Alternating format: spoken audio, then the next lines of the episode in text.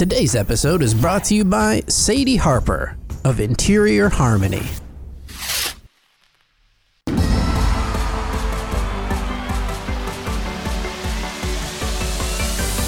Thank you for listening to the Girls Who Do Stuff podcast. Visit girlswhodostuff.com. You probably shouldn't Google that. Hello, hello, hello, and welcome to the Girls Who Do Stuff. I am Jenny Midgley, I am Sarah Madras. and this is a show where you come as you are with the courage to speak up and tell a better story. You got it. You did it. I did it.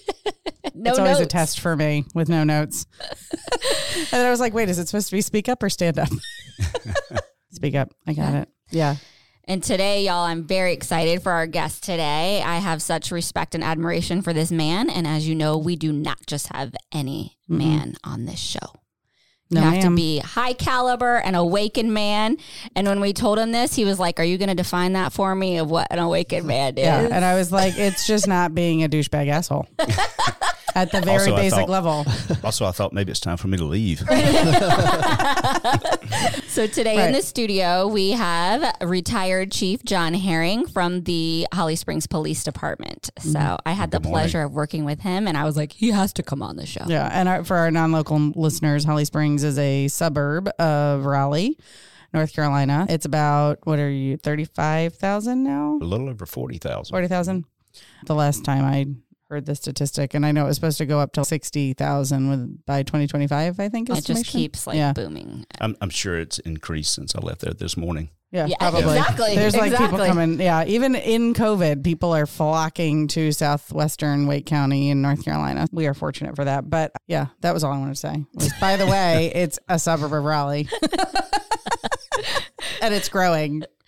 Well, thank you so much for coming and being on the show today. We appreciate your time Well, I am honored. Good morning. because I know be you're here. retired now, and so you could be out on a boat or out at the beach right now. I could be doing lots of things, yeah, and I have been doing lots of things. what have you been doing since retired?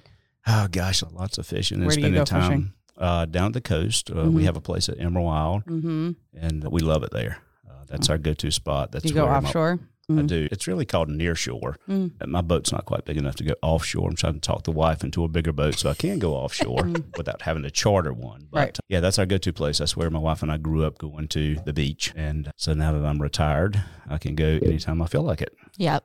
When I first moved here, because I'm originally from Florida, and so beaches all the time. And so when I first moved here, Emerald Isle was one of the first beaches that I visited, and it was gorgeous. To me, it's the equivalent of Destin, Florida, because the water is turquoise, the sand was different. It's more of like the tropical, fluffy white sand mm-hmm. rather than Cherry Grove, Myrtle Beach is like the brown, gritty sand. Yeah. Did you know it was actually named Emerald Isle because of a visitor I did not. that was flying over? Like back in the early plane days, a visitor flew over and said it looked like an Isle of Emeralds. It's true. Oh, wow. It The does. water does. It does. That makes sense. Yeah. Totally. And I love their motto nice matters. Mm-hmm. Really? I didn't Yeah. even know That's that their was their motto, motto. yeah. Look at It's this like- history lesson I know, I'm getting right? from y'all. These random little factoids that I learned. Like we watch the like Beachfront Bargain Hunt and Beach Right. Hunters and all those like HGTV shows, and Mm-hmm. they have trivia in them. And so we've learned so much, and we only watch the ones about the North and South Carolina coast, like Right. specifically. But we will watch some other ones. They have all these fun little factoids, and the Nicholas likes to watch the ones with. Oh, there's one that literally has before they break for commercial has a trivia question, and then it comes back, and Yep. he's like waiting with my nine year old, Yeah. waiting with bated breath to answer the question on the. That's smart marketing on their part. Mhm. Yeah. Yeah. Yep. Uh, Cool. Anyway, sorry. So we digress about fishing. My husband's a huge fisherman. So they switched their fall offshore trip. He goes on a boys' trip, and um, they've been going out of Hatteras, and they switched the fall trip this year to avoid the hurricane season. Mm-hmm. And they made it for the first weekend of May. Uh, Wah, wah, wah. Mhm. I'm curious, So- when they closed the beaches, they didn't close it for people who lived on the beach, did they? I think different towns did different things. Yeah. I know at Emerald Isle, if you had a if you have a residence there, they would allow you to come on the island, but you had to stay at least two weeks. Well, that's good. Yeah, because I thought that's really stupid. If you bought a beach house that you can't use Yeah. the beach. Well, they were, they closed. I know my parents at, at their beach house in Delaware, they were unable to go once, like, you had to be there and you had to be a resident. And then they only opened the beach for the residents. There was no out of state. If you came and for in from out of state, exercise only. and for exercise only. And then you were only allowed. They had troopers at the main points going into the state to find to check your residency. That's crazy. Yeah. Crazy times. Yeah, it is crazy. is Are crazy you times. thinking to your, I thought of you the other day and I was like, I wonder if he's sitting in his boat or on the beach being like, I got out when the getting was good. Yeah. Well, I can't tell you how many emails and texts that I got saying, "Wow, you need to play poker. You need to buy a lottery Right. ticket." right. Um, You need to go on that offshore trip and go for the big kahuna. What's the biggest Uh, fish you ever caught? about an 80 pound drum. And believe it or not, I caught it in the surf, Hmm. not from my boat. And it was just after I bought my boat. And my wife said, What are you doing? You bought, you just paid $40,000 for a boat and you, you caught the biggest fish ever Right. from the surf. Yeah, Surf fishing is fun. it is. I It enjoy is. that. And we love the fall at Mm. Emerald Isle. That's the best time there. Do they have like festivals and stuff? They do have, they have a couple of festivals. Morehead has a festival, Mm. uh, the Seafood oh, yeah, Festival. the seafood festival. hmm and all the tourists go away. And I Mhm. guess I'm really a tourist. We have a place there, so we don't consider ourselves the typical tourist. But most of those people go back to wherever they came from, and you don't have to buy for you know seats in a restaurant and all of that. It's just Mhm. re- it's really nice in the fall, and the fishing is excellent in the Yes. fall. Yeah. Yes, it is. Because of the hurricanes churning up all that water, the fish are That's going all right. over the crazy. Yeah. Yeah. Would you say that was your most memorable fishing experience? I've had a couple of trips to Florida that Mm-hmm. Mhm. were with some friends that were very good fishing trips. We didn't catch super large fish, but we caught a lot of mahi, and Mhm. uh, I love to eat mahi. So It's delicious. And in Florida, whatever you catch, you can take to the local restaurant. There's three or four in a marathon, Mm-hmm. and we'll take it there. They'll cook the fish for you that night. It was in the water that And morning, the- and then mhm. you get to eat it that night. So very fresh, and Nice. those are enjoyable. Mm-hmm. That's awesome. I bet you didn't think you were going to come on this show with two girls and talk about fishing. No, I didn't. I didn't. Actually, I have no idea uh, what we were going to talk about. I'm going to be texting my husband, be like, John Herring was on the show today, and I'm going to introduce you. My wife actually asked me this morning. She said, "What are you going to talk about? What are they going to ask you about?" I said, "I have no idea." She said, "You're just going into it blind," and I said, That's the yeah, point. That's, That's the way that I do it." Yeah, That's our That's how we method do. to our madness. That Wah, ah, ah. It's a I like it. strange, like, mad science laugh that you just did. No, but that's our MO, right? Because we don't want people ask all the time, is there any prep? And I'm like, no. Because we want it to be candid and organic and like Just come in and we'll talk about fishing. Who Yeah. knew? And at the beginning, we ease you in with fishing questions, but I'm about to Uh, like. see, the I know, setup. she's about to it's be a like, setup. This is It the is. setup, It's yeah. coming. It's I've done a coming. few Now you're all interviews in my life, so I know how that works. We've covered the the red drum and the fishing and the in your mind you're in Emerald Isle just relaxing on the surf and And then we're like, whammy whammy whammy. so I do want to know because you've been the police chief for was it 26 years? Uh, a little over 26 years, Yep. yes. Yep. And so Holly Springs has changed dramatically. Like my first, I moved to North Carolina in 05. And so my first introduction to Holly Springs was like, so there's the whorehouse there. Mm-hmm. and on the top is the whorehouse. Then it's the bar. And then gambling's in the basement. And like you just drive fast and you like go through it quick. And so I was like, okay. Well, but even like seven years ago, I remember we met. I was when, yeah, when first when we we got wind that my husband's company was coming down here, that we randomly met someone who was driving through.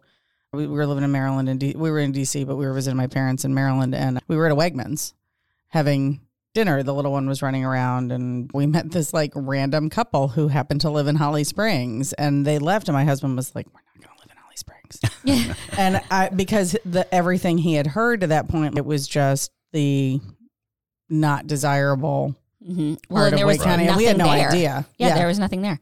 So tell us what it was like for you, because that's a long time, way before me. I heard some of the same things before I went to work there. One, it was a very small town. There was about a, a thousand people, maybe 1,200 people that lived there, believe it or not. That's crazy. And so I'll preface what I'm getting ready to tell you by saying that I met a lot of really awesome people back that back then as well. There were some really awesome people. But Holly Springs was sort of lawless because they didn't have a police department. And so they relied on the county sheriff's department. And it, it became the drug capital of Wake County. It was known as the drug capital of Wake County, and any deputy that worked in the late 80s, early 90s would tell you the same thing a lot of people in the county, a lot of criminals in the county. That's where they would go to do their business, and so there was a lot of drugs, uh, and and then the residual that comes from that is other crimes, assaults and stabbings and shootings and all those kind of things. So it was a wild west when I first went there. There were only three of us, believe it or not, and I think there are, gosh, the department's over ninety members now. So lots of growth, but it was a completely different place. It wasn't a lot there. A lot of the roads, Sunset Lake, part of Sunset Lake Road and Grigsby Avenue, they were all dirt roads. Mm-hmm. So That is so fascinating to me. it really, it really is, even when I think about it, because it was this gradual evolution that happened there, and we've sort of become this little, is a, a, a big small town Mm-hmm. kind of thing going on there now. And but yeah, so one of the things that resonates with me when I think about going to work there, and I think about patrolling around that town, there were no grocery stores. There was nothing open after 11. So anything that happened after 11 was probably not a good thing. And there was a club uh, in town called Club Rhythms, and it was a hip hop club In Holly Springs? in Holly Springs. My mind Yeah. right now. But was it like a hip hop club or was it like a front for something? No, it was actually it, it, could have very well been a front for something that we never figured out, but um, primarily it was it, it was actual hip hop club, and they had a lot of. I'm not into hip hop, so I listen to country music, but uh, and I have most of my life, uh, with exception of and I, I do love rock when I'm at the gym. I love rock music, but. There were Lords of Underground, Heavy D, Patra. These were people that I didn't know who they were. They were coming to this club, and I would later see them on MTV, and I was like, "How? Why are they coming to Holly Springs? There's nothing here." But the club owner actually would, it was my understanding, he paid them ten thousand dollars up mm-hmm. front, and then he put them up in a hotel in Apex because there was no hotel no- in Holly Springs, and and they would come and perform, and there would be upwards of two thousand people that would go in that place on a Fri- on a Friday and Saturday night. It didn't open until eleven thirty, so that tells you something. And a good friend of mine that I went to basic school with, Rick Leach, you've met Rick. Mm-hmm. We worked off duty security there in the parking lot, and so it was entertaining. it Yes. was entertaining, and I didn't know any different. I had just started. I was a rookie cop. I had no idea what really to expect. There wasn't a lot of training when I went to Holly Springs. In fact, there was a zero training program. And uh, so they just threw us out there. Here's the keys to the car. Here's a gun and a badge. Don't Have fun. This is what I was told. Keys to the car. Here's your badge. Don't do anything you're not comfortable with, which was everything.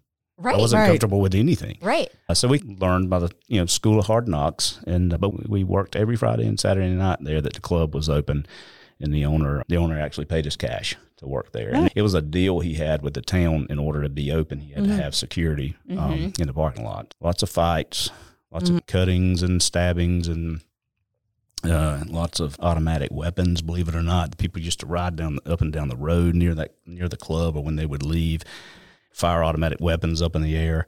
These are things that people that lived in Holly Springs at the time had no idea was going on the other side of town. So I say all that to say we've come a long way. You know, Yeah. Safest town in, in North Carolina, top 50 in the United States. So much different place.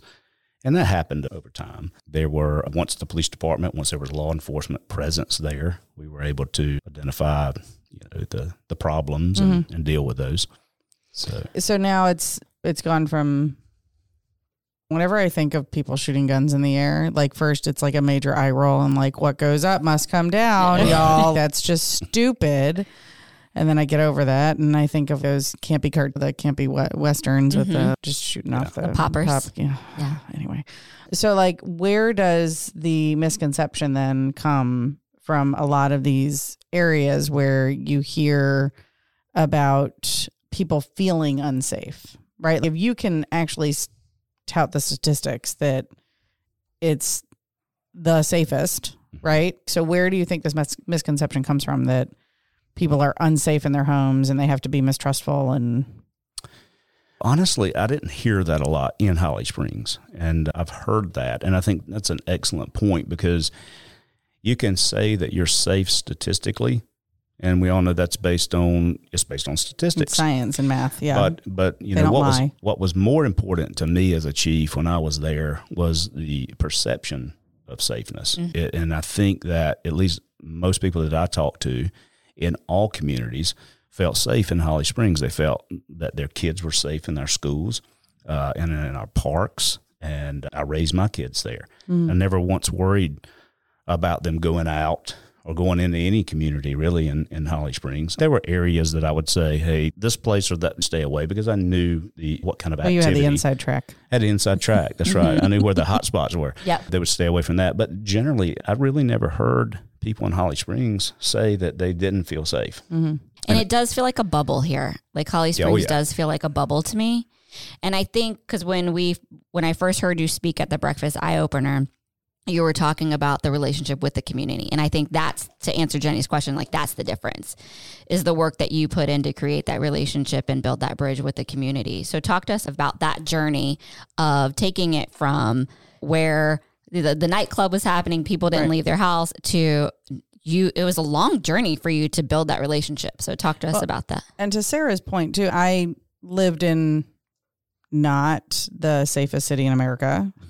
Washington D.C. is not the safest city in America, but there are parts that have a, a high safety rating. And I think that for me, coming to a small like I live in Apex, and I live right in downtown Apex, and I am never worried. And, and we moved here specifically to have that life of mm-hmm. not worrying, and then we're in the environment, and even I think it's hard for people to sometimes shed those Well, I know because 100%.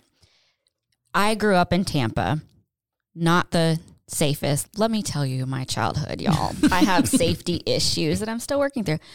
We moved from Pennsylvania and it was three houses, and then there was a road. And on this side of the road, it was like, don't go over there. But we had woods all behind us and woods here. Our U Haul pulls up, and the neighbor comes out and tells my dad why they said this in front of me when I'm four years old. Come on, guys. But they say to my, he says to my dad, so I just want to let you know last night when I was in my bathroom, I heard a noise. It sounded like a woman crying out. I went outside, looked around, I didn't see anything. He said, then when I went out there this morning, there was her dead body next to our house. Oh wow. She had been raped and murdered in the middle of the night. And I'm like, and this is in Tampa. And I'm like, Dad, did it I'm not, not moving to occur to, you? Don't do it. It's gotten way worse since I left. I've been to Tampa. I actually enjoyed my trips to Are you in the Carrollwood, like Avila area where it's gated? Probably. Probably. like I, my husband says Tampa ghetto. That's what he's like. Get ready, Sarah's got Tampa ghetto coming out. But I was like, Dad, why didn't you just load us back? Nothing had been moved out of the U-Haul. Why didn't you just put me back in the U-Haul and drive away? Because that was the we had cults come and do sacrificial rituals in the woods by our house. I witnessed like how is there how did no one get involved to stop that? That's a whole other question. It's a whole, but. I'm saying, so that was my childhood of That's not. bananas. Our house was broken into twice. I watched my neighbor's house be broken into as I'm on the phone with 911. And then you'll get a kick out of this. They're like, can you please come identify them? We have them in the back of the car. And I'm like, but then they're going to see me. They're to know it's me. And then mm-hmm. when Right. they get out, because it's breaking and entering, it's not like they're going away for hard knocks. They're going to come and get me. My God. And then there's like my yes, I lived in Washington D.C. as an adult, but as a child, I lived in the sheltered suburbia, and my parents were going to check over at the neighbor's house to feed the fish or something. I don't know, and they set the alarm off, and we were all having family dinner, and my brother-in-law called the house over there and pretended to be a police officer, and then when the real police actually showed up because the alarm was going off and they couldn't remember the passcode, my parents came out of the house with their arms up, and then they all had a good laugh with the cops because. you know, we were all just it was just like that environment And so that was my- stark opposite Yes. is my point So moving and- here, I had to shed, like you were saying. I would yell at my husband. He grew up in the country out where everybody don't lock your doors and he didn't lock his doors. And I was like, I'm about to divorce your ass if you don't lock these doors when you leave because I'm still in the house. And he's, honey, this isn't Tampa anymore. And I was like, but I don't feel safe yet. I Right. hadn't made Right. that transition. that brings up an interesting thought for me. And when I hear people talk about that, because in, in you and I have talked about this, Sarah, we're products of our environment and our experiences. And so those experiences shaped the way you feel. And even when you move to a place that statistically is safe, you may still, your perception may be that it's unsafe because it's based on those experiences. Mm-hmm. And we could get into a whole nother conversation Right. about that with implicit biases and things like that. We, Right. It's I think that's what shapes us and makes us who we are. But back to your question, and you live in Apex too, and so I'm gonna mm-hmm. give a shout out to Chief Letteney over there. He's a great leader. Done a superb job there. I thought the world of Jack Lewis, who was there before, Ronnie Hearn, names don't mean a whole lot to me but shout out but they, yeah, but they. I, I love uh, our mayor I do too. He's actually a really good friend of mine. We started in the business at the same right time. because he was a police cap- mayor gilbert was a police captain for 25 years or whatever Yeah. Yeah. He he had just started with Apex when I started in Holly Mhm. Springs. So he could probably confirm these stories that I'm telling you about Holly Springs because many times I had to call on Apex to check Mm-hmm. in with us because we were uh, back then you worked by yourself. I forgot to say that you you were just a, you know a one. Oh, that's one- scary. So it was. So there was like no structure to a department. It was just Well, here are the it was police. the three of them. One, yeah, one, one officer checks off and the other one checks on, and so you Ah, you've got for the entire shifts, town. like, uh, you yeah. know. and so if you needed help, and oftentimes I did need help, would call on Apex Mm-hmm. uh, or Fuquay, but uh, most of the time it was Apex because that back then they did our dispatching. Many times Mayor Gilbert checked in with me, so you Yeah. know, we've got some good war stories too. Yeah.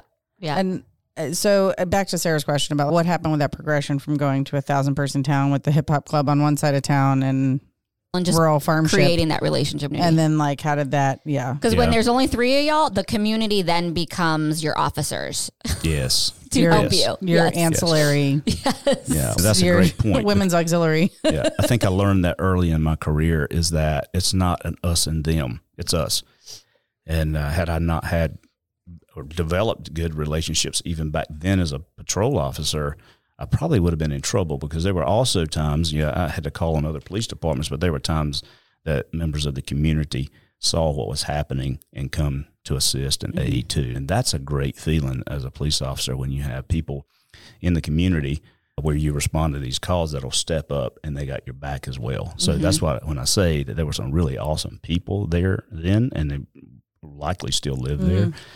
Met some of the best people that live in Holly Springs back in the early '90s when it was Wild West. Mm-hmm. So are the other were the other two that started at the same time as you? Were they of some were they in the same kind of alignment mindset as you? Like that they No, really at least one. You get to where my question. But that's the thing. Do you think that things may have developed differently if it had been Yes. Oh my God. Yes. a different personality at the helm?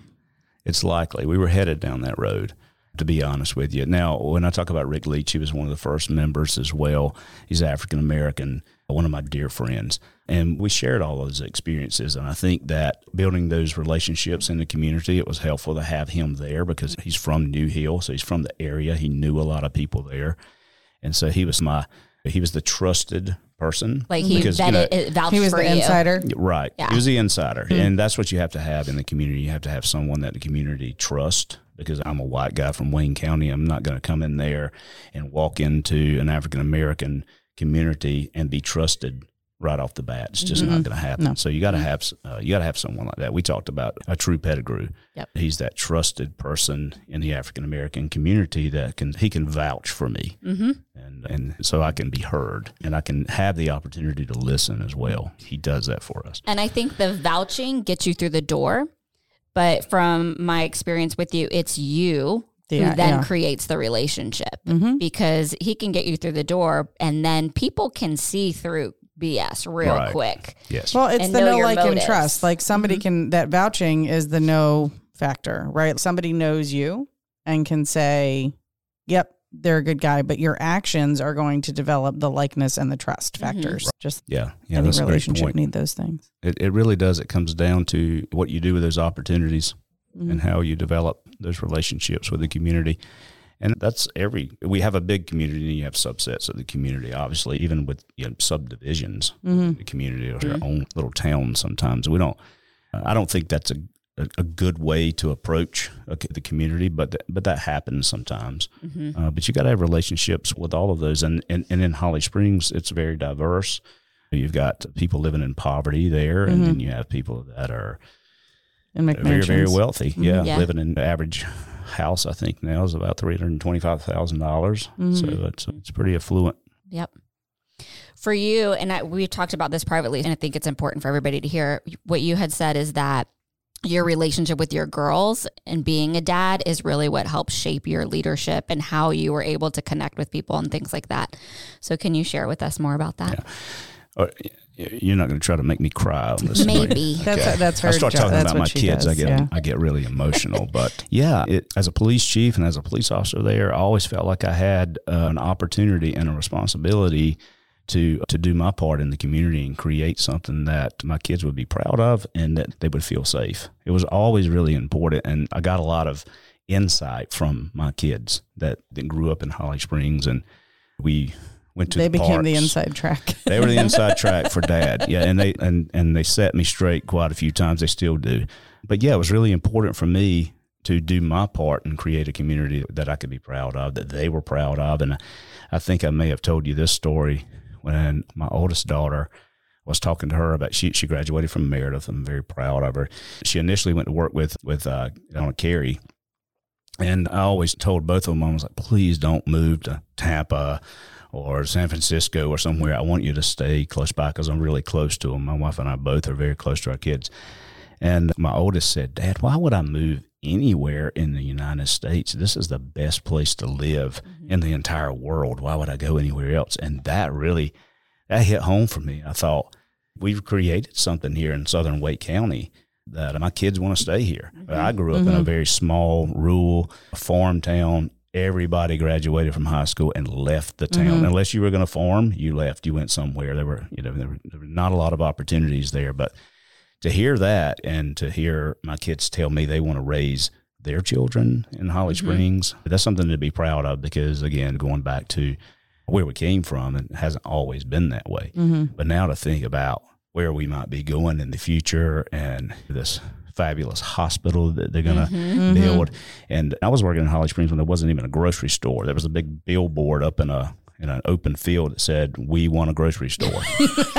and, and, you uh, know, and no, no one would even build one there or a school. So when did things start to develop? What was the what Big was point. there a catalyst event or did it just happen gradually as people started looking for alternatives to I think that initially it was Sunset Ridge and the golf course, Devil's Ridge Golf Course, and uh, a lot of folks that were looking to move to Cary and to Southern Wake County started to look at Holly Springs because of that neighborhood. So that was that kind of kicked everything off, and then and that was around 1990, and then the, we got our first school in 96 holly springs elementary. I was there when they stuck the shovels in the ground. It was and i couldn't believe it because I, I, I, I didn't know what was going to come. What there was one person gerald holleman who was a mayor at the time who had vision and he saw all of that and he would tell me uh, one day this is going to be the place to live. This, there's going to be 50000 people. And i was like this guy is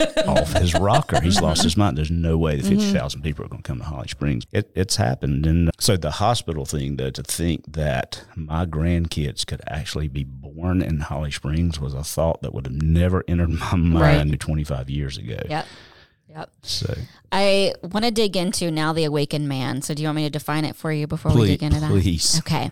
So essentially, an awakened man is somebody who is going on the journey of emotional intelligence, personal development, and who's, hey, I might not know everything. And I don't have to be a douchebag about it. I don't have to be a douchebag. And they they believe in equality and like that they can also do laundry and help with the household chores, things like that, right? Oh, okay. Like- I'm, I'm I'm fitting that bill. yes, that we're they in are- it together. but it's that they are you don't have to define them as a feminist because they just are. Like they are allies and they are like they are no not. question. There's toxic masculinity. No, there's that's no the toxic- west- that's the best thing, way yeah. to put it. that So they just yeah we both married them so it And- worked out in our favor we, we, we I was like, girl, I put in a lot of work. Mine did put- not come that way. no okay? i mean there's there's work involved but people talk they have about to be willing to learn. That's the yeah thing. and both of us like willingness to learn i don't cook i can you i'm actually cook. an excellent cook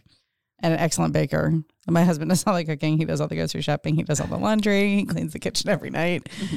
and he is as things are now the primary caretaker for our daughter because i leave and he's home all day with her Bless his heart. Yes, I was yes. say, yeah. but what I love is that you talk about your childhood and growing up, and you grew up in an environment that was very much masculine Yes. and like the mm. old school, like sports equals success and like Yes. value is your placed achievements in. are uh, your success it's not what's innate in you and Right. Yes. And so your evolution from what you grew up in to the man that you are now, I would from would you agree that it's very different? Very different. Very, very different. And I love my dad to death. And he taught me some of the most valuable lessons I've ever learned.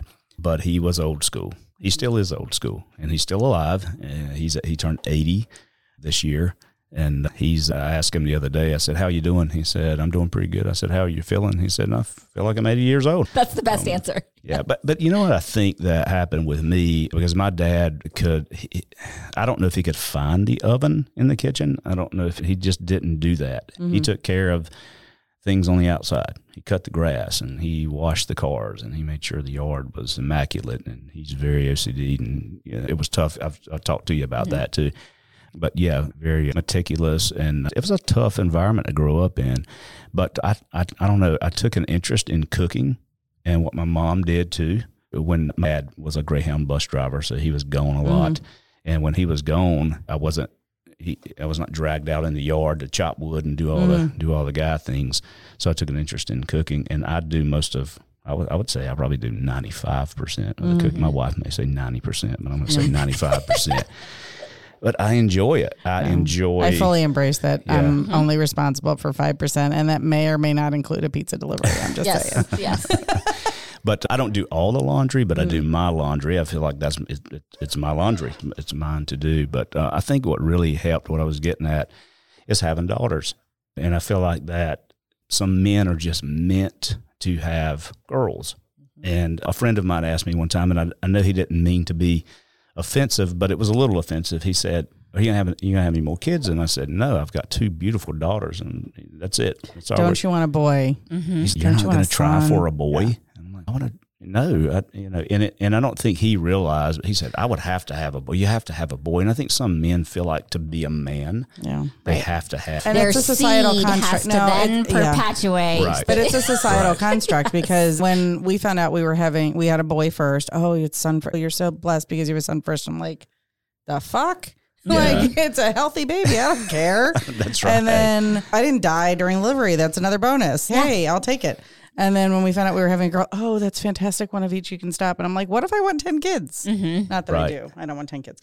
But it's that it's invalidating and it's minimizing, and people don't understand how those questions land Mm-hmm. because if it had been another boy, oh, are you going to try for a girl? Would be I the get that all the time. right. Yeah. And I was going to segue Yeah. right into that. And I'm like, hell no. I'm Sadie Harper, owner of Interior Harmony, offering interior design services for the Triangle area since 2009. I specialize in room plans and design style assessments for the room which just will not come together, customized to your individual tastes and budgets. I love mixing design styles and sourcing unique fabrics for one of a kind custom upholstery, bedding, and window treatments. The end result? A room which looks and functions the way you want and need.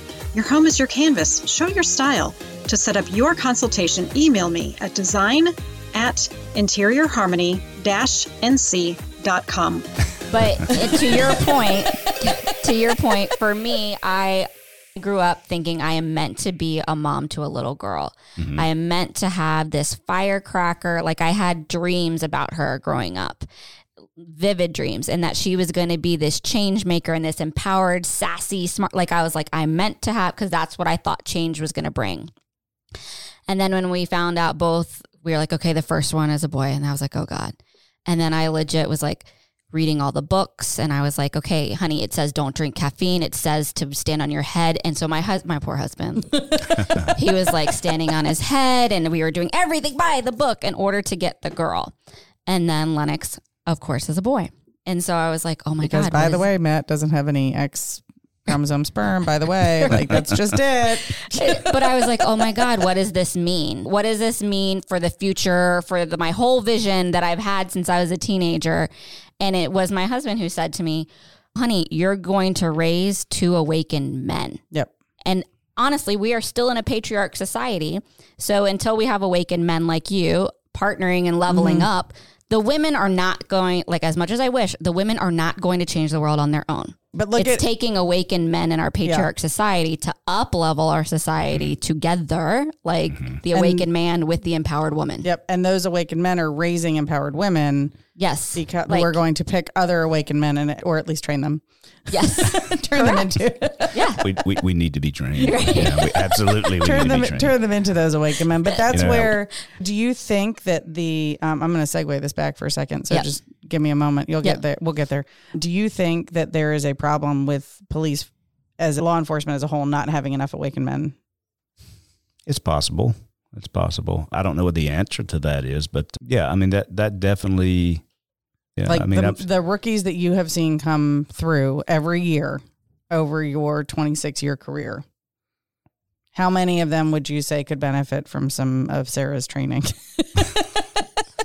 about seventy five percent There probably. Uh, Yeah, That's that's yeah. the, that's But part of what the we're dealing thing, though. with, though, right? is because he is a leader of those people Mm-hmm. he's modeling the attributes of an awakened man of a conscious leader Yep. and so then they're learning through that modeling and they're because people don't know that's No. the thing people don't know men don't know there's another way you didn't know until your wife or your girls Mm. taught But you But his mother started the the journey. or yeah Right. yeah In absence, and uh, just because of the function of what your dad did, right? of your, dad mom being just gone yeah, yeah. Thank developed goodness. that Thank goodness. relationship. Yeah. yeah Way to go, mom. yeah Yeah, and my mom's a very strong. She's a very strong woman and loved her kids, and I think that's what the, the love and the relationship that I have with my kids. I think came, you know, from her. Not that my dad didn't love me. He was just Demonstratively, they show it differently, right? Yeah, he did. He did. He didn't mm-hmm. show a lot of love. He mm-hmm. he did. I, I talk about it, it's a joke in my family about the the herring hug. Mm-hmm. It is so awkward. You know, we were talking about hugs as I came in. We don't do those anymore, but when we did them, uh, my dad he is so uncomfortable. It's like hugging a, that door. oh my Just god he needs a have 10 second any- hug then Yeah, Yeah. next time you hug him because you can help him work through this And he needs the the because we eye contact. Yeah, we implemented this in our house where we do 10 second hugs and Oh, he would be so uncomfortable. but then after a while, after about eight seconds, you feel the oxytocin kick in and your body goes. Relaxation. Uh, So And you need the one minute work minute him eye up contact. to it. Be like, Dad, Yeah. here's a two second. And then next time you see him, count to five in your head. And you're Mm-hmm. like, hold on. For, and then work him up. right. Yeah. Yeah. I'll try it. It's a good I'll try it, experiment because honestly, he wants it and needs it. His body is craving that. He just has never had it. So he doesn't in his 80 years, bless his heart. Yeah. Yeah, he just doesn't know. Yeah, he definitely needs it. Mm-hmm. He definitely needs it. Now he's yeah, I mean, again, he's my hero. He's my dad, and all the things that he did teach me. We talked about the competitiveness, and Mm-hmm. you know, I think that that's needed in the world. I think this trophy for everyone Don't even get me started. is like, yeah, I don't want to get, I don't want to get started on that mm. either, but it's a problem. And but he didn't teach that. He taught he, he you know, but he also taught me how to lose and to mm-hmm. lose gracefully, and mm-hmm. then to use that um, to come back stronger. So you know, all of those things. But and that's a hard skill to teach because we've been trying for my son's been alive for how long? Almost 10 years. And we've been trying to teach him that entire time to lose Yeah. gracefully. And it's, whew, man, is that a. yeah. You got to that a keep hard- working on it all the way up through teenage Yes, years. I Come on, know. girl. Boy, I know, but there's there's just days Yes. I'm like, when is this going to sink? right, Yeah. yeah. It's not life. Like you're not going to die because you lost at Monopoly, dude. Like it's cool. They tie their worth into yes, absolutely. sports or into winning. They tie their mm. worth into winning. And if I don't win, I suck. Yeah. Yeah. And he comes by it totally honestly. I hate to say between me and my husband. Right.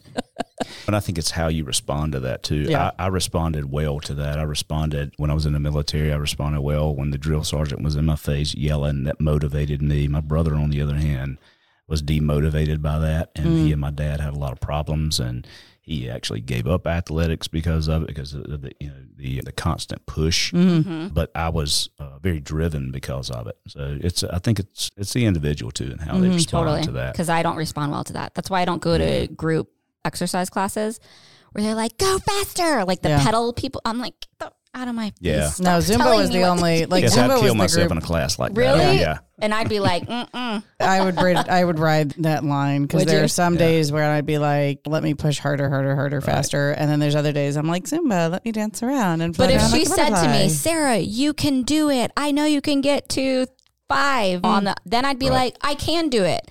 But when they're yelling at you, go, go. like, Yeah. I don't like that. yeah, but all right, so we're.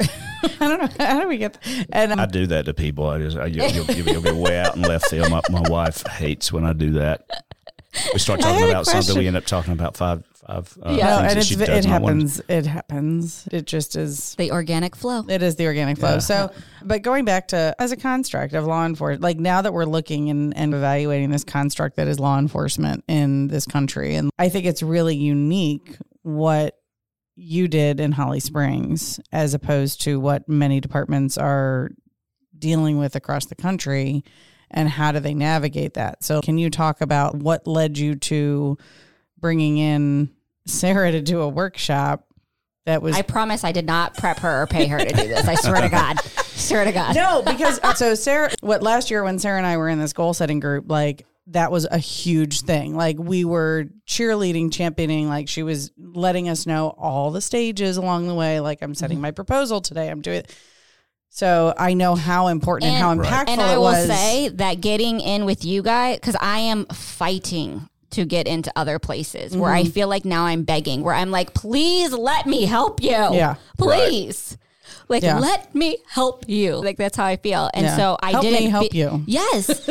and I don't feel that way with you.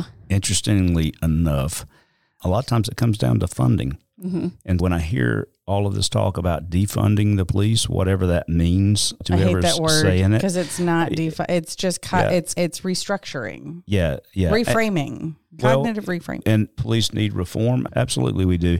And we've been doing that for a number of years. This just didn't start recently. If we go all the way back to the Rodney King incident in LA, mm-hmm. which that's a great Netflix 92, if you haven't seen that. Mm-hmm. Um, we forget mm-hmm. about that. I think that happened in LA and it was pretty isolated then. It was horrible. You go back and watch, I forgot about just how horrible that was. Oh. Mm-hmm. But I think then along came social media. And so some of these groups that are more radical have gotten better organized. Mm-hmm. And so now when there are protests, protests all over the country, whereas back then it was only in LA. But I forgot where I was going with that.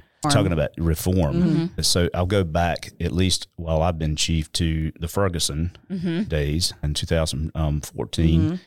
And that's when it really started. And you remember the 21st uh, century policing, that was part of reform.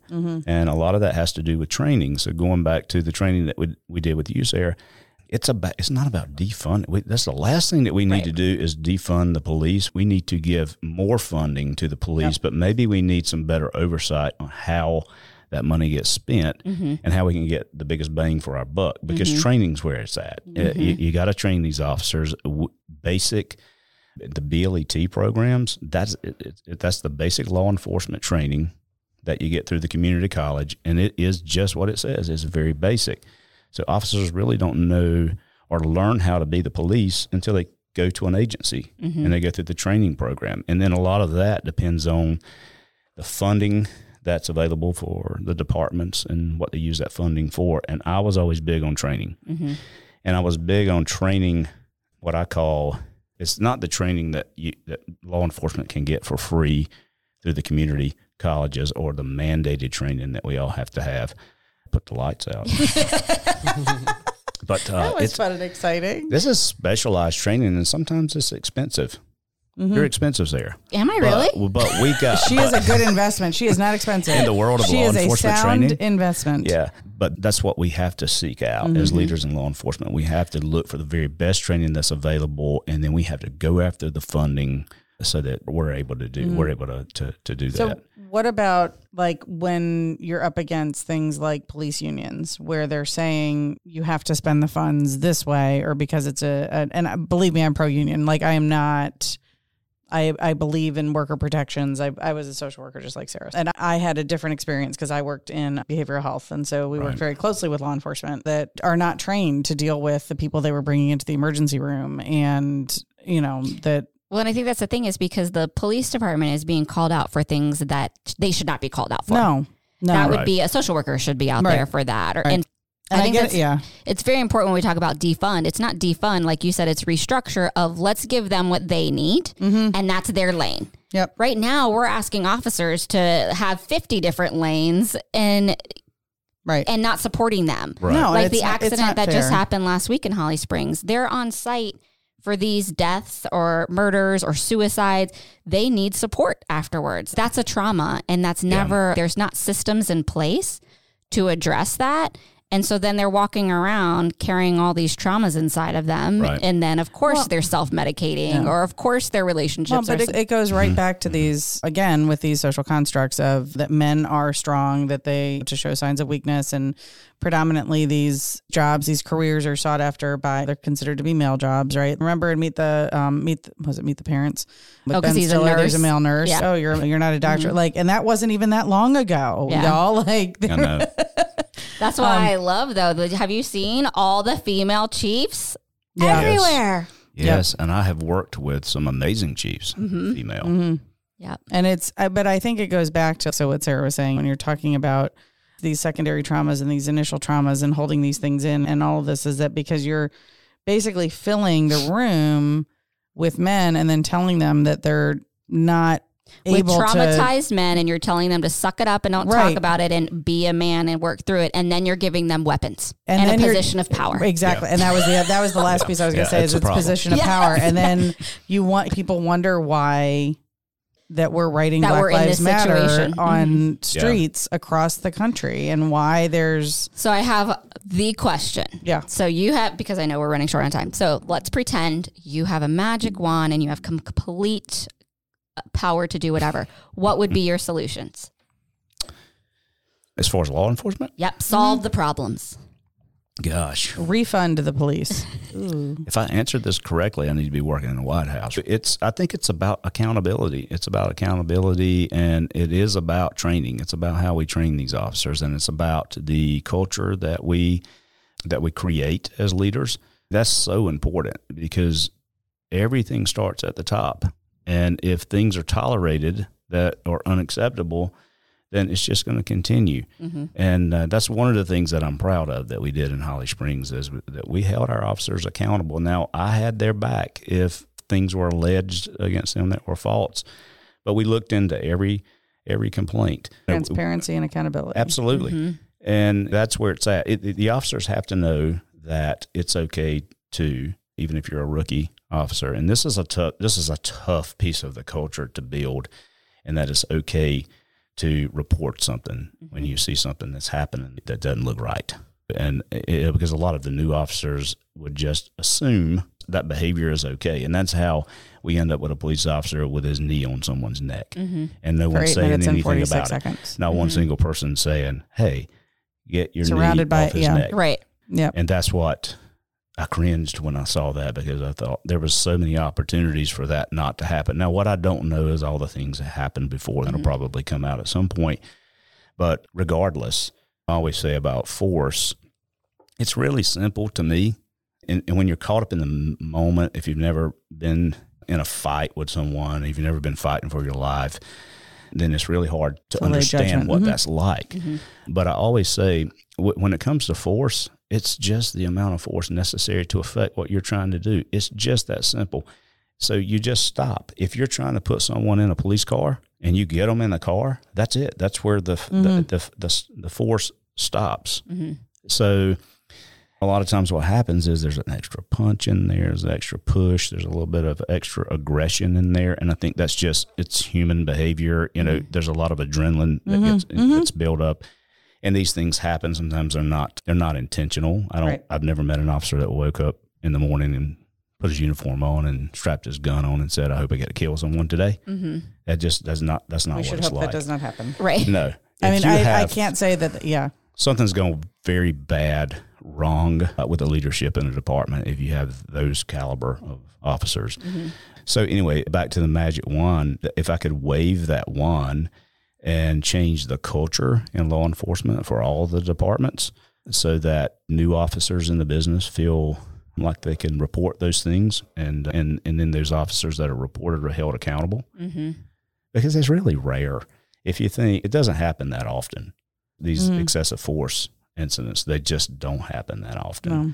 But when they do, someone needs to report that and it needs to be Well- okay. There needs to be some protection of that person. Even Yep. internally, we say it's easy for the administration to say it's okay for you to report something, everything will be fine. Right. We're but not when going to. you have at the very top levels of administration right now, people who are hunting out whistleblowers mm-hmm. and Right. trying to uncover, it, put them in the spotlight instead of actually addressing the issue of why they're going forward in the first place because something was unethical, illegal, whatever. And it's teaching the young recruits to trust your intuition. And Mm-hmm. if that little feeling in your stomach is like, oh, I don't know, then you ask. Yeah. Just ask. Mm-hmm. Yeah. Obviously, you should know right from wrong, regardless of the training that you get. If you made it into law enforcement and you, you've gone through polygraphs and psychological evaluations and those things, If you've got someone who can't distinguish between right and wrong, then someone failed somewhere. That's the very, very basic piece of it all. But yeah, that and training, because I think those go hand in hand accountability, training, transparency, Mm-hmm. you know, all of those things. That's how we fix it. Don't you love that accountability is the second or the third part of the model that I taught you guys Yes. for trust? Just saying, just throwing that in there. And, and I for had an those awesome listening, team to work with, right? I had Yes. some awesome people there. But that, that's a reflection of you hiring great people. You know what I mean? Because you are the leader that you are, you attracted great people and you were able to cut through the BS and and not pick the ones that maybe weren't going to be a great fit. But that's also a reflection of you being who you are. I always and that's thought it I just that got way. lucky. Nope. No, that's that's And that's one how thing this I works. did learn is that I'm not. I know I'm not the smartest guy in the room, but I know how to surround myself Mm-hmm. with those people and Yep. and be able to pick up on what their strengths and weaknesses are, and Yep. what my strengths and weaknesses are. Yep. And fill in those gaps. Fill in the gaps. Yep. Yep. Love it. Alrighty. So we are at the near the end. We're going to do a lightning round. So this is where we just fire questions at you. First thing that comes to your mind. Don't overthink it. Yeah. You know me. Though. I overthink everything. So this is just rapid fire. Uh, okay. No Okay. pun intended. That sounds like it says it forced to me. if you feel like it's uncomfortable, that, no, I'm just kidding. You have to answer the question. Just put 'em like Trust your that. intuition. I, I, fe- I very, very much feel like I'm in a hot seat though. yes, it is. That is what it is. Okay. Alrighty. Are you ready? Yeah. Lightning round. Yes. We- All right. Do we have our sound effects for that yet? Pew pew. I like it. What is the number one thing on your bucket list? Travel. Okay. What's your biggest regret? Oh, see, I'm overthinking. All right, we'll come back to that one. Yeah. So, if you had to um, travel anywhere, and if your bucket list number one is travel, where do you want to go? I want to go to Ireland. There you go. Nice. See, see how easy that was. Yeah. Because that was fluff. I gave you fluff, and then I hit you with what's your biggest regret? Yeah. Yeah. What's the best book you've ever read? Tom Sawyer. Oh, that's a, that is a that's a good answer. And it's a controversial book. It too is a now, controversial book. but not when I read it. Right. well, Great story. What does success look like to you? My kids, What do you want your legacy to be? that he was fair. Okay. Like that. What is something people often get wrong about you? That I'm hard. I'm a hard person. You know, I have a hard heart when I really actually have a very soft heart. Mm-hmm. I can vouch for that. it's the soft gooey center, right? My daughter Oh. says that I have a, a whatever the equivalent to a resting bitch face Yes. is for a man that I have that. Yes. And some people are like, Well, but it's stay the- away from that guy. I think that's the I think that's your and you have trained yourself to not show your emotions on your face Mhm. because of the positions that you've held. Mm-hmm. So therefore, yes, the RBF, the male RBF equivalent would make sense. Mhm.